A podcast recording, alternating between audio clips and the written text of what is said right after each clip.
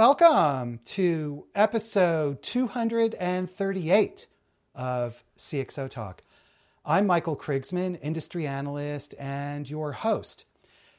I want to thank Livestream for being our video streaming partner because those guys are great. And if you go to livestream.com slash CXO Talk, they will give you a discount. Today on CXO Talk, we are speaking about one of the most important topics in technology, bar none. You know, actually, in today's world, it's one of the most important topics probably in the world. And that topic is security. And our guest today, Tom Patterson, is the Chief Trust Officer at Unisys. He is one of the world's experts on this topic. And let me introduce Tom, and he'll tell you about his background. And uh, stick around. Join us on Twitter with the hashtag CXO Talk. There's a tweet chat going on right now, and you can ask your questions and jump in and join in the conversation. Tom Patterson, how are you? Michael, it's so great to be here on CXO Talk with you. I'm thrilled. As you mentioned, security is first and foremost everybody's topic, not just technology anymore, but the boardrooms and the governments, all around the world. Everyone's focused on this, and I think it's a great topic for your show. I'm thrilled to be here. Well, thank you so much. We have a lot to talk about. So, Tom, please tell us about Unisys and tell us about your role as Chief Trust Officer. Sure, Michael. Uh, you know, Unisys is a uh, a name probably a lot of people are familiar with. It's it's a company that's been around for over a century, and it's really worked at the forefront of a lot of the big technological changes of the different parts of the era over the last century. What they've recognized now is that security is the new enabler for everything they want to do. When we want to go digital with their businesses, when we want to go global with their businesses, when we need to be resilient with their businesses, uh, they're finding that security is the great enabler for that. So Unisys provides um, full systems support that are differentiated by industry leading security. So we operate systems that uh, protect borders for entire countries, and we operate systems that uh, issue national IDs for whole countries, uh, manage jails, uh, car air cargo. You know, 20% of the world's air cargo is managed by Unisys. So a lot of the critical infrastructures of the world are the natural Unisys clients, and uh, so we really take security seriously because our clients take security so seriously. And uh, so we've created this role with the chief trust officer. And I, I, imagine I'm the first chief trust officer you've had on CXO Talk, and I, I get that a lot. Uh, but uh, we've established this role in recognition that security is more than an IT issue anymore. It used to be. It used to be bits and bytes and routers and firewalls. Now it's boardroom decisions and what should we do about an M&A and how should we go into a merger and how should we partner in this country or that country? These are all business decisions and the threats are dramatic. There's not only the threats of being shut down or having all the information that you're entrusted with uh, taken from you but also there's regulatory compliance now. There's new uh, regulations coming that start next year where the fines start at $20 million and go up from there. So it's suddenly you know it's an issue that goes well beyond the technology and that's what the chief trust officer role uh, works with here. We co- we're a coordination point for privacy, for physical security, for business security issues. And we're able to take the, the advocacy point for our clients so to make sure that we become that trusted partner that they need in order to take their business to the next level. So, you described earlier some of the projects that Unisys is involved with, and these are very large critical infrastructure projects. And so maybe let's begin with some discussion. Give us some insight into the security, computer security thinking that goes into critical infrastructure because you're you're so deeply involved there. I'll give you a great example. One of our, our clients is the power company for their entire country. Uh, if they have a problem, the lights go out in an entire country. Uh, so they take their security very, very importantly. So we put in a program with them. We worked with them for a long time. We put in a program to shift them away from the concept of security into the concept of resiliency. And resiliency is a key word in 2017. The UN is focused on that. Uh, a lot of the big global organizations are trying to shift the focus because security you have to be perfect to be any good at all. Resilience imperfect is really difficult in this day and age. Even the best systems are, are, are getting attacked successfully these days because something breaks down somewhere. So we're focused on resiliency. So assume that someone at that power company will click on the wrong thing in their email or they will leave their laptop on the train with the, the password taped to the top. They will lend their laptop to their, their kid who clicks on the wrong website at home one night. Those things happen. That's part of life what concept of resiliency is all about that Unisys really stresses with their clients is that's going to happen. Don't let it shut off the lights for an entire country. So we deploy all sorts of countermeasures within the organization that make sure that when something happens, we can limit it. And that's going that started out by just segmenting off different parts. So if one part of the, the power system was was corrupted, the rest would not be. But now we've been able to implement really cool things like predictive analytics so we look at so many data points within their organization and around the world, and we use artificial intelligence to analyze that. We can actually predict the threats that are forming on their borders, that are looking like they're going to go to attack. And at the same time, we now have machine to machine defenses that can automatically reconfigure themselves, go into a more defensive posture when they see these threats that are predicted starting to form that's the future of, of what critical infrastructure really needs. They need it not only in power, they need it in transportation, they need it in banking, and they need it in there's 18 critical infrastructure sectors around the world. And I would venture to say most of your viewers work in one or two of those already or have. So these are the things critical infrastructure are those organizations privately held that need to exist in order to keep your way of life going. And so it's not just the governments, which are fairly well hardened, but now it's if your power goes out, that really messes with you. If there's no food in your grocery store, that really messes with life. If the, you can't get your money out of your banks, these are all things that, that really can dramatically hurt a nation and the, and the people of a nation. And that critical infrastructure, therefore, needs to be protected. That's the reason I came to Unisys in the first place, is because their reach is so broad. They actually operate and have designed and, and operate a lot of this critical infrastructure in a lot of these you know, in healthcare and banking and energy around the world. So by coming here, we're able to actually raise the bar, really elevate the, the security posture at a wide variety of clients around the world. When you talk about segmentation, there's now also the concept of microsegmentation.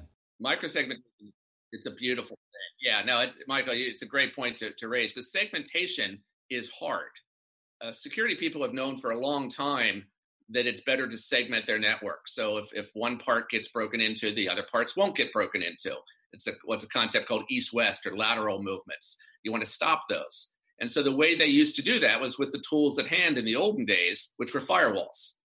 And they would put a firewall between this building and that building, or this giant network and that giant network.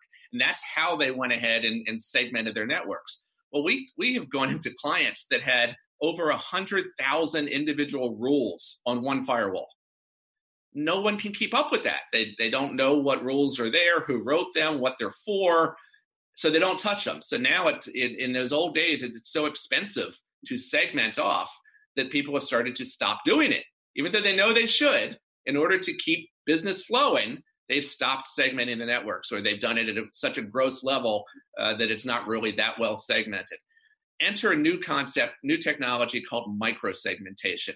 And you know we've been working on it for for over five years with with individual clients but it's now a generally available commercial product uh, called stealth that is able to be woven into any existing network to allow you to create little tiny micro segments completely transparent to the users that don't require any firewall rules. They're all managed by what group you're in. If you're in accounting you get to see the accounting resources and nothing else if you're in marketing you can see the marketing resources and nothing else and even though all the networks are still interconnected, the packets are locked into these little tiny micro segments. And that makes it so much easier to protect the network, to, to deliver the resilience that's necessary. So someone still might click on the wrong thing, but that attack is going to be limited to their little group. All the accounting people in Poughkeepsie might be affected, but not the rest of the world. It won't turn off the lights. And that's what we're really trying to get to with microsegments. The more you put in and, and layer onto your existing network, the more secure you are. And again, when you design it correctly, and we now use artificial intelligence to actually create the whole uh, mapping of when we when we roll out microsegmentation with Stealth, uh, it now can be done so it's so transparent that as long as an employee or an associate's not breaking the rules, as long as they're doing what you've asked them to do, they never even know it's there. It's only if they try and download something they should get, that's when it's a problem. So it's a um, it organizes people by group, but how does that affect the security uh, security threats from the outside? So if someone comes in from the outside, uh, they they break in. They they're breaking into some point in your network. And in the olden days, that point would then they'd be able to go east west or lateral movement, and they would do reconnaissance of your entire network. Now, whatever point they break into, all they can see when they run their reconnaissance program is those few nodes in that little sub sub segment. They don't even see that the rest exist. Now, a good security monitor will then watch, and we've integrated stealth into all the top SIEMs like ArcSight and LogRhythm and, and so the big systems that people use to manage their events. We report up to them that hey, somebody got in and tried to see something outside of the microsegment, but they didn't get any any feedback back, so they can't reach back to their command and control servers uh, they basically look around and say, nothing to see here, nothing to steal here. Let's move on and try the neighbor. And that's one of the huge advantages, both from an external attack and from the insider attack, which is, is more and more a, a critical issue for companies. Tom, you mentioned earlier that security is a technology subject as well as an important business topic. And so, how do you talk about this and present this at a senior level inside organizations? And what's the posture that these companies from a business standpoint are are taking regarding security? And that's something that, that's uh, that's changing uh, almost in real time michael. The, the past few years uh, the meetings that I, I take now are very rarely uh, with the it department uh, they are now with the boards of directors the members of the boards of directors of the ceos with the, the vice president of, of finance uh, the people that are responsible for running the business. And they're the ones that are saying, you know, this can't go down at this point. Uh, the conversation is has evolved. I started, you know, I, my first job was in the with the U.S. intelligence community overseas. I've been a security guy my whole life, and and I learned the technology along the way in order to do my job. But it didn't come up through technology. Uh, I'm not a programmer to start, which a lot of security people are. You have, do have to have people that know that. Uh, but then they then have to evolve that skill set in order to really work at the business level. And that's the concept of the chief trust officer that we've employed here at Unisys and other big companies around the world are starting to, to move to, where you look at it in a more of an overall uh, perspective, not just the, the, uh, the bits and the bytes of the problem. That certainly has to be handled. And you have to have you know CIOs that can really put in a resilient network architecture. Absolutely key technical issue that has to be there. But there are also privacy issues that you can design in and physical security issues that you can design in. And then the use of, of advanced you know predictive analytics and machine to machine you know all these things the speed of these attacks now is is just overwhelms uh, most groups that try and defend with humans in the line. So you know we're, we're looking at, at, threats that get in and within milliseconds are are taking over.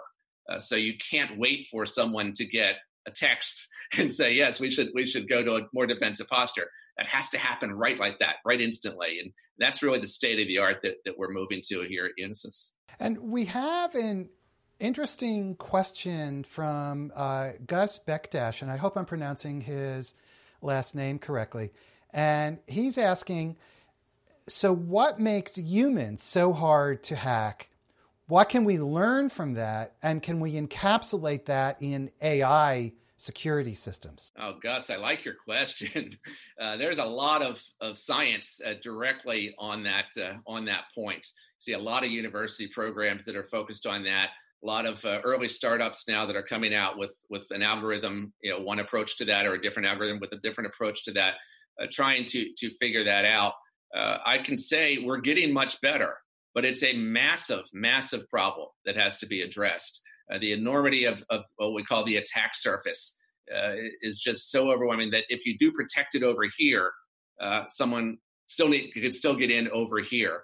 So while we're getting better at that, uh, we are at the infancy of uh, predictive analytics and, and using AI appropriately. The next three or four years, I think, are going to show tremendous improvements. I think it come it all stems from those AI algorithms. So Uh, if your if your group that you work with has uh, a, a, big data analytics person, a, a scientist, or, or, if you're lucky, a group of, of them, uh, give them all the R&D money you can afford. Let them go to the great symposiums at, at the universities around the world. A lot of this information is being shared freely uh, in, among the scientists in, in the AI world. And then it's just a race to to commercialize the algorithms. But uh, I'd say we're at the beginnings of that. Uh, there's definitely a lot of people, uh, smart people, very focused on that. And then as those new algorithms come to to fore and be, take hold, that's when we're able to uh, to put them to work. And one example is we've got a, an offering called uh, uh, Stealth Identity, which sells a lot into areas where you need to be very, very sure of who you're dealing with. So, it, and for years, that's worked with physical biometrics. So it's done facial recognition. We manage over a quarter of a billion individuals with at least one biometric marker around the world for our clients. So it's it's a huge operation for for physical biometrics. But the new cool stuff that we're rolling out within our stealth identity uh, offering today is uh, focused on behavioral biometrics, where we're not looking at your face geometry or your iris or your thumbprint. Now we're looking at over a hundred little tiny things like are you left-handed or right-handed? Um, what's the volume of your voice when you speak? Uh, how do you, how hard do you press on your phone? Where do you normally go? Where what what things do you do online? All those go into creating a risk score. So it's not one that can be tricked or fooled and say, "Oh, I've changed the IP address, so now I'm going to masquerade as Tom." Now we're seeing behavioral biometrics look at all that data, and then we feed that into our artificial intelligence and our, our predictive analytics capability to come up with a we're 84% sure this is Tom. So if all he wants to do is do his email, go ahead. But if he's trying to download, you know, the, the source files for our, our super duper new product, or st- you know, take all the the identity information we've got on our clients, then you need to ask him for more information or make sure he's at his office or something. So we're really seeing advances of that being commercialized as it evolves. And uh, but it's a two step process. The the scientists have to think it up, and then the, the products like Stealth have to then bring it to the masses that need it. We are talking with Tom Patterson, who is the Chief Trust Officer at Unisys. Join us on Twitter at uh, hashtag CXOTalk and you can ask questions. Tom, you're talking about behavioral biometrics and topics such as that. What is the composition of, of the team that's needed in order to develop these kinds of products? Seems like you need a very multidimensional team that was another uh, great thing that I found when I joined Unisys is we have a, a history of hiring some of the, the brightest and best uh, around the world. And uh, we put all of them to use in solving our customers' new, our clients' new problems in, in this day and age. So, uh, behavioral biometrics, different science. So, we've spun up a big data analytics team led by a, a brilliant uh, doctoral scientist, PhD scientist, uh, that has studied this all his life. And then he has directed uh, a whole new team of programmers that feed into our physical biometrics team, which feed into our productization team, which feed into our client solutions teams. So everything has to come together in order to make the science useful. And that's really one of the things we focus on at, at Unisys. We're graded by if our clients are successful. Our clients, you know, do what they want to do. Are they able to take advantage of the cloud safely? Are they able to grow around the world? Are they able to speed this up or keep the lights on? That's how we're, we we figure out if we're successful or not. And so all those pieces have to be in line. But uh, we are absolutely blessed to have a, a world class a guy named Rod Fontecilla, Dr. Fontecilla, uh, leading our uh, big data analytics team, which feeds all of that uh, uh, behavioral biometrics business we've got. So much of security involves trade offs between usability and hardening the system or restricting access, let's say. And, and in fact, you had an operating system, ClearPath Forward, that was never hacked. And so, so where do you draw those lines? And where should CIOs and chief information security officers and boards of directors draw those lines for their own organizations? Yeah, Michael, the, the trade off question is, is one that, that we tackle uh, frequently uh, on a regular basis. Because in the olden days uh, it was a trade-off. Do you want to be open or do you want to be closed? And if you're you're closed you can't really do too much and if you're open you're at risk. And that was the trade-off that was always there. This day and age as, as the businesses have gone digital as we're using shared resources as though that they were our own, like public cloud systems and employees' owned mobile devices. All these now shared concepts, we're actually able to architect security in. So it's an enabler of that as opposed to a trade-off for that. And you, you mentioned ClearPath Forward, one of the one of the uh, products we're very proud of. It is the fundamental uh, core system behind over a trillion dollars a day that gets transacted online in banks around the world. Think about that. Over a trillion dollars a day has been for over five years. And if you go to NIST, the National Bureau of Standards, and National, the new name for National Bureau of Standards, if you go to NIST website um, and, and look up, they actually rank the security of all publicly sold products. And if you look at operating systems, we're at the top of the list. Number of hacks, zero. Successful attacks, zero over over all these years. So a huge bullseye, trillions of dollars a day and yet zero hacks. And that didn't come from restricting it, that came from designing security in. Thought process number one was this has to be used for the most important business of the world. You know, real time systems. You know, we don't want planes to fall from the sky. We don't want trillions of dollars to disappear. We don't want power to go out. These systems that have to be right all the time. So we started with the premise that security is job number one.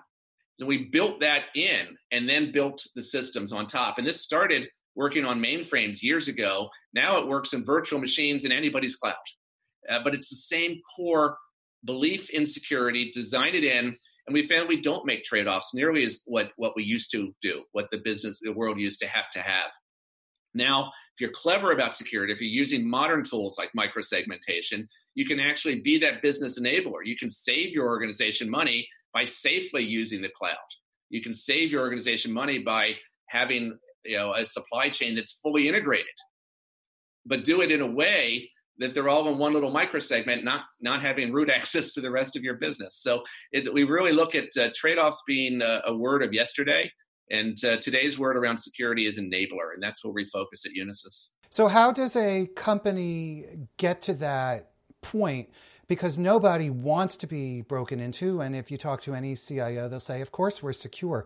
And so, how do you overcome that um, bias, in, in a sense, away from being realistic? Well, again, there, there's a, a whole crop of great chief information security officers that do understand this, that do understand that one of the biggest issues that they've got to face is the constant change, the constant evolution on the bad guy side and on the good guy side. You know, I, I have a, I still maintain a top secret clearance from the U.S. government, so I see all the stuff. I mean, I, I, I sit on a panel at the White House now uh, to help protect critical infra- infrastructure. So there's rarely a threat that that uh, I don't see. And people ask me, you know, how I sleep at night. Uh, you know, aren't I worried? Why am I, aren't you know, aren't I depressed? And and I'm not. I'm actually very optimistic because in my rest of my job, I see all the good guy stuff that's evolving. There's great new technologies, there's great new thought processes. Universities are churning out really, really well thoughtful, you know, created chief security officers and chief privacy officers and chief risk officers. And so we're really seeing the good guy evolve at the same level as the bad guy. And that's really, it's that mindset change is where it all starts. Uh, Michael, you asked the, the perfect question if you've got a mindset of there's going to be trade offs, all I've got in my arsenal is the stuff I used to buy five years ago, um, and it'll never work. That's that's going to fail. And uh, but there's plenty of people out there now that do get it and that are coming on, and, and you're seeing the the leading companies of the world moving towards bringing in those types of CISOs. We work with some of the best CISOs in the world. Uh, they're they're brilliant, but they're also current you know, it's not they're not brilliant because this is the way we used to do it in the 70s, and by gum, we're going to keep doing it that way. Uh, they are constantly going to the conferences. They're constantly reading scientific papers. They're constantly trying out new technologies, even if they come from a tiny little startup with no clients. If it's a clever new way to do something, they want to see it. They want to feel it. They want to see if it can can help them. And uh, nine times out of ten, they're able to actually weave together using today's countermeasures a defense that matches and fits in the business requirements. So it's all about the the people at the top.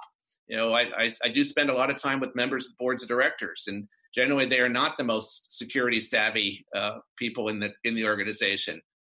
I spend my time there uh, on purpose uh, because they are key to making this this all work. And I don't want to teach them how to become a security expert because that's just a failed concept. What I, what I do though is I teach them how to ask the right questions.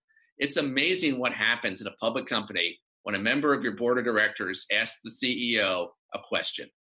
The CEO then starts a whole program and gets the best people. We need to answer this question because this board member asked it.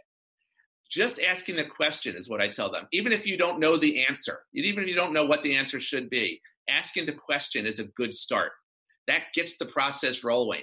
You know, asking questions not like what encryption do we use because they shouldn't have to care about that, but ask the question of you know, are we resilient in our supply chain? Is our supply chain uh, connected, or do we have to make changes to those kinds of business questions start this whole process of thinking that then the right kinds of leadership in a company will embrace and they'll see that there's great solutions out there today to address them. So the questions that you're posing to the board or or suggesting that the board pose to the CEO relate to the impact of security on uh, business operations? Absolutely. So, I, I again, I, I, don't try and make uh, a board member a security expert, uh, but I also I get them off of you know worrying about their home computer and and you know, what virus they they might have and why is their their computer slow, which used to be the questions.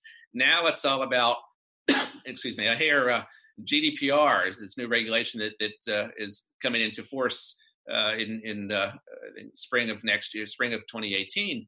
Uh, what's our exposure to that? What's our impact to that? What can we do not only to be compliant, but to lower our audit surface as we go forward? That just asking those kinds of questions start the ball rolling within a company, and generally they're going to like the answers. Is what I tell them. What about the role of the CIO? Where does the chief information officer fit into this equation?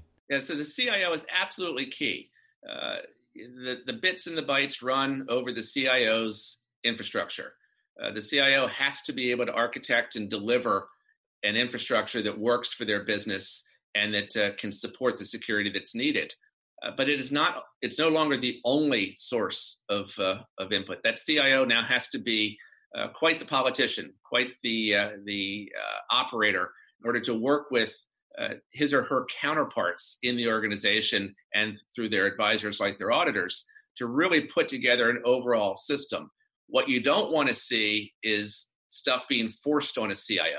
Saying, well, I didn't want to do this. I didn't want to spend my budget there. I didn't want to put this block in here, this giant firewall in there. But somebody told me, the auditor told me I had to.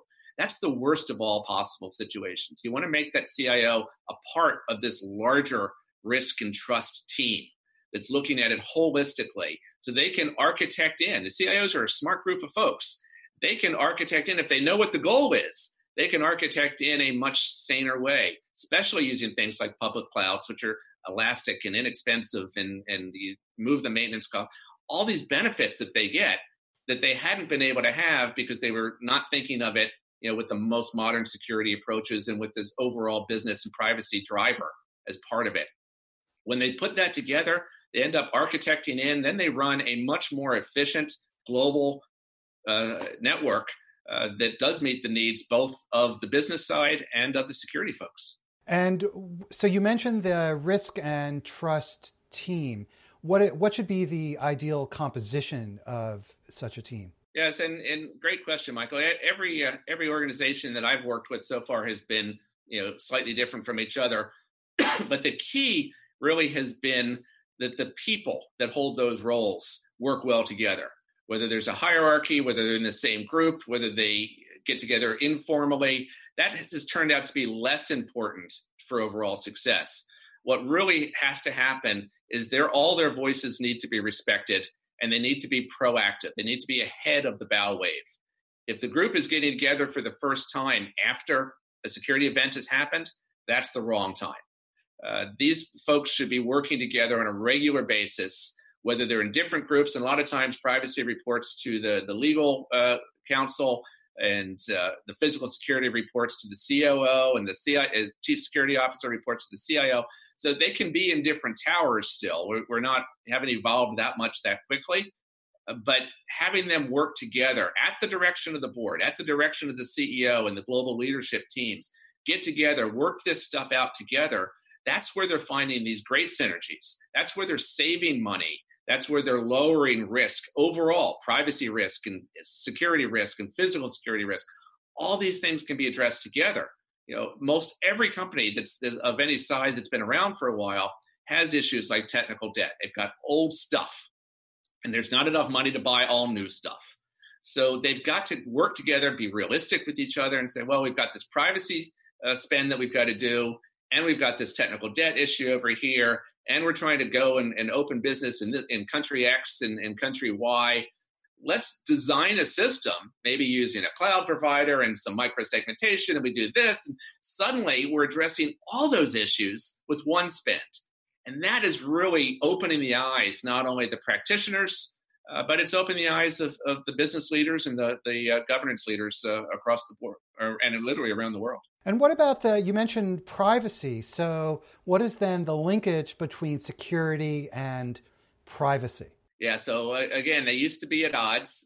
um, uh, they used to be two separate groups, and, and in many cases still uh, are in, in, two separate towers in an organization.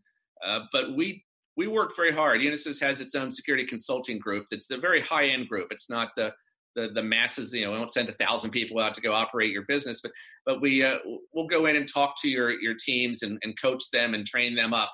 Uh, and one of the things that we really focus on is, is getting those two businesses together. They they've become very complementary, and uh, they both have great skilled people at the tops of those in the tops of those organizations in many cases but they hadn't worked together well. They hadn't been brought in together.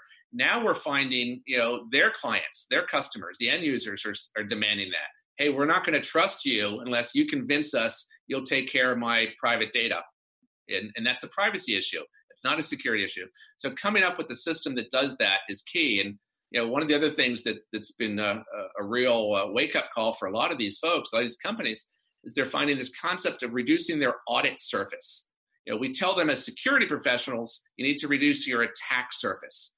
You need to not have, have this big, wide network with all these places that could be attacked. You know, your home computers and your phone lines, and they're this and they're that. No, cell phone of the CEO. All those things are part of your attack surface. So what we try and do from a security perspective is we bring that down. We reduce the attack surface. We now apply that same thinking to the privacy officer. Let's reduce your audit surface. So one of the things that's problematic with with all these regulations is the cost, both in time and money, to audit every system that you have every year. It's a very expensive proposition. It takes people away from doing other more you know important jobs that their company would want them to do.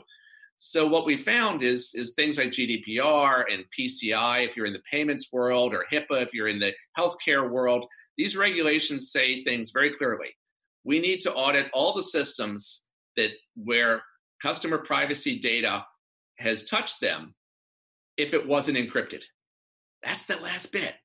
So what happens is most people bring it into their network and it just floats around in packets and they don't know where it goes. So they end up having to audit all of their systems every year.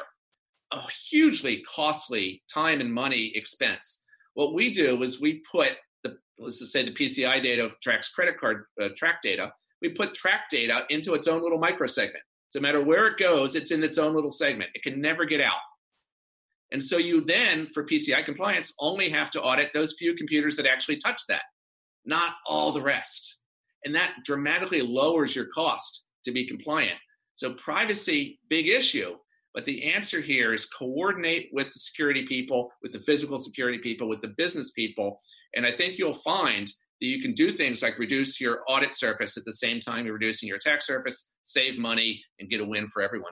I want to remind everybody we're talking with Tom Patterson, who's the Chief Trust Officer at Unisys, and join us on Twitter with the hashtag CXOTalk and ask questions. We have uh, some more questions, but but before that, t- Tom, some of the techniques that you're describing are very sophisticated. And how can organizations that don't have that level of sophistication and security deal with it? And at the same time, what are the bad guys on the other side doing? They're pretty sophisticated too. They are. And a two part question. I'll, I'll, take them in order. Uh, again, both interesting questions, Michael. Uh, first off, you know, in terms of level of sophistication, five years ago when we introduced Stealth, Uh, the only groups we sold it to were the U.S. intelligence community. Uh, they had the sophisticated people that could take care of it. In fact, it's the only microsegmentation product that's approved by the NSA to handle classified data still to this day. Uh, but what we've done in the last five years is build a lot of intelligence into the products themselves. I think that's a trend that you're seeing a lot of the more advanced, better funded security product companies around the world. Um, maybe the one-offs, you know, startups can't afford to do that, but the bigger companies understand that if you want to make it useful, you have to make it accessible. So we build, like for Stealth, uh, we we launched a program last year called Stealth Aware that automatically scans your network, automatically gives you a visual map of your network, automatically isolates independent flows and says, this is probably PCI data, this is probably HIPAA data, this is probably marketing data, and suggests security policies that you can then say, you can you know, adjust them a little bit and give them your own names, then hit enforce, and it automatically distributes it, all based on artificial intelligence. So we've made it as user friendly and, and accessible as possible because we want all of the world to be able to take advantage of the most modern technologies. And we're not alone in this. The uh, you know, the firewall companies have, have, have emerged for, to become really uh, uh, next generation firewalls and, and really you know, uh, very easy to deploy. Saying the same thing with security and event management, which used to be a, nightmare of, uh, of sophistication in order to make any use of it.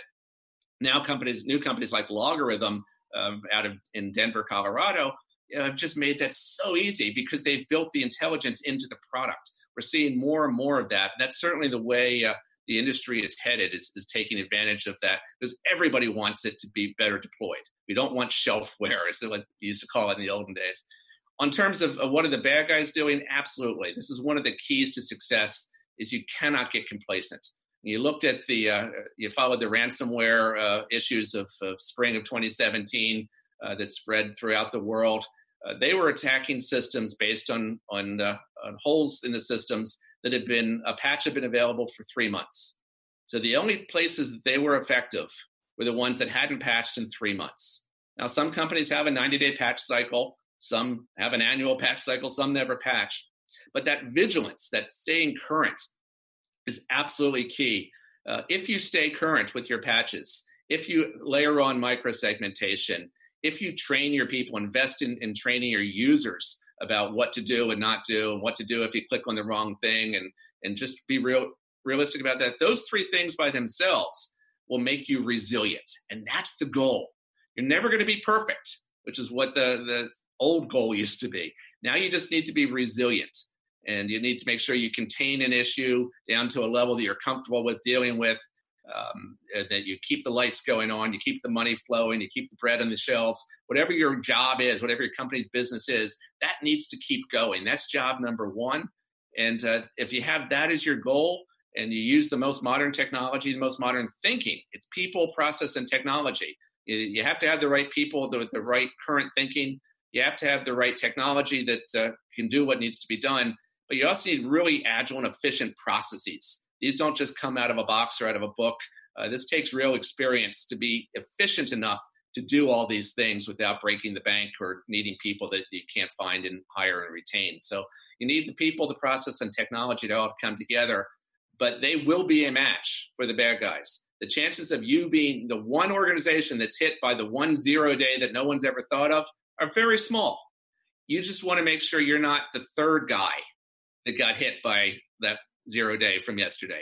That's the thing. You need to be current on your patching. You need to be aware of what's going on. You should be plugged into somebody's cyber intelligence feed so you can see what, what other companies that look like you and organizations that look like you, what they're seeing. So you get a little advance warning. And the more you can layer on things like microsegmentation, which again is transparent, doesn't require new users, works right off of your your um, uh, LDAP or Active Directory, whatever grouping you've already got, just feeds off of that. So putting in these kinds of things now will save you so many headaches down the road. So that combination of being diligent, focusing on your processes and mindset around security and buying the right technology. Just being current with the right technology. It's constantly evolving and uh, you don't want to lock into any particular brand or any particular concept. Uh, you just need to make sure you're staying on top of things as, as it evolves. And we have a comment, a question from Twitter. Arsalan Khan is bringing up the subject who's responsible for dealing with social engineering threats? And so maybe you can explain what that is. And that seems like it's it really falls very clearly under that kind of mindset and people and process dimensions that you were just describing. It's really Arsalan, it's a, another uh, fantastic uh, concept to discuss here. Thank you for the question. Uh, it really isn't one thing anymore. There's not one group or, or organization uh, responsible for that. Uh, you certainly want to educate your users to not fall for the common tricks. You know, we, we spend a lot of time saying that the, the best phishing attacks no longer look like that uh, Nigerian prince email with the misspellings that we used to have years ago. Now they look like that every bit they came from their, your CEO with all sorts of information about you that's right and no misspellings at all. And yet it's still a trick. So social engineering is, is a huge thing. It's, a, it's a, one of the most common entry points into an organization at first. So educating groups about what to see, what to do, and then that that's key. But you can't leave it at that. Uh, then it's up to the CIO and the CISO to architect defenses against that.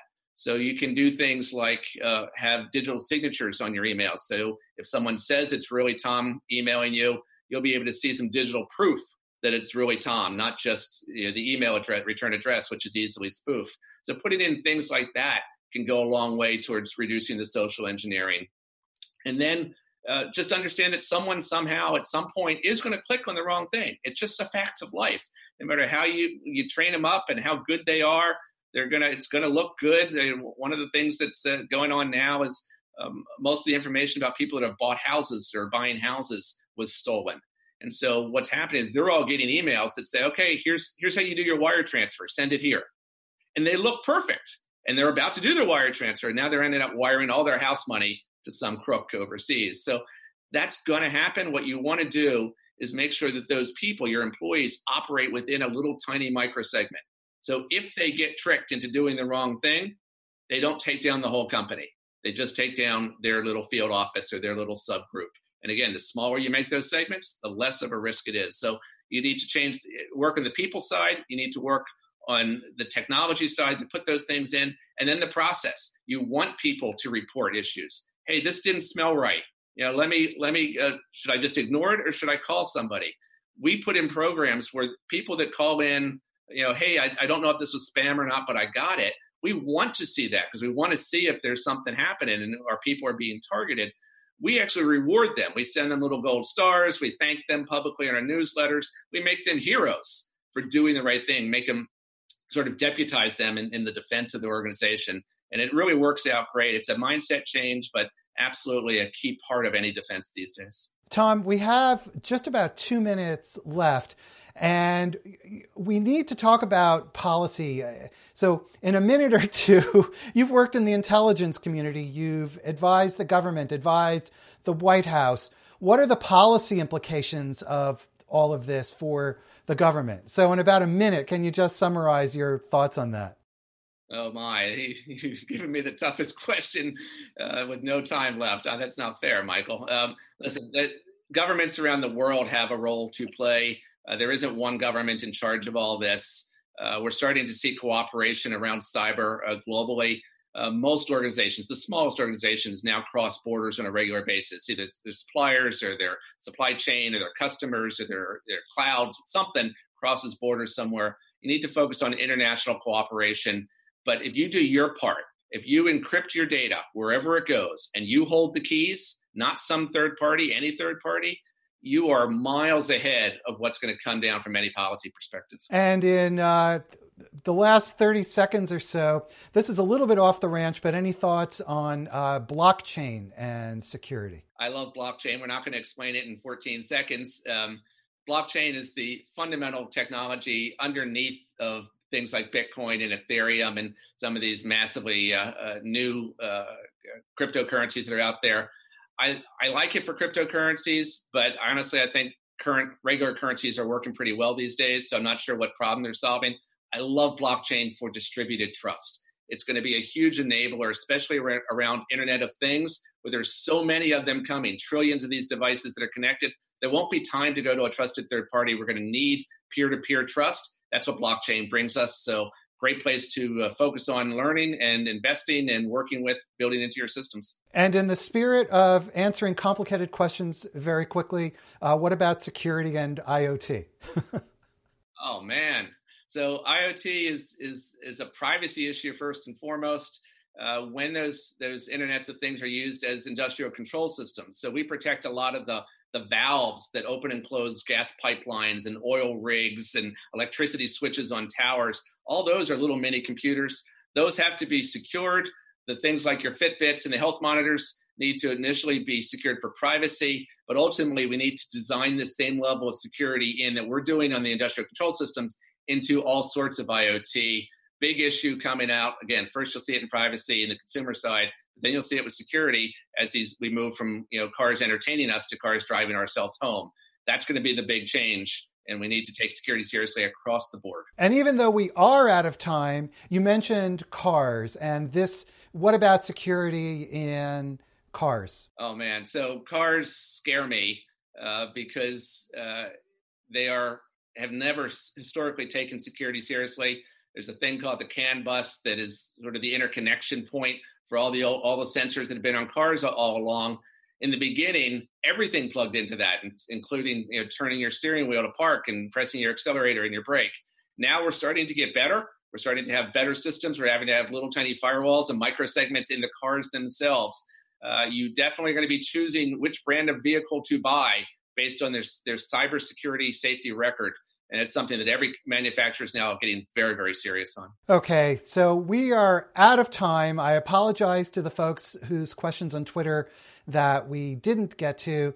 Tom patterson chief trust, trust officer at unisys thanks so much for taking the time and sharing your expertise with us. I'm happy and i'm, I'm on twitter at, at tom talks and I'll, I'll monitor that hashtag too and and pipe in going forward uh, whenever I can, whenever I see a question. Fantastic. Everybody, you've been watching episode number 239 of CXO Talk. Next week, we have two shows, two great shows. So go to cxotalk.com slash episodes and check out our upcoming shows. And be sure to subscribe on YouTube. Click the YouTube button and subscribe. Thanks so much, everybody. We will see you soon. Bye bye.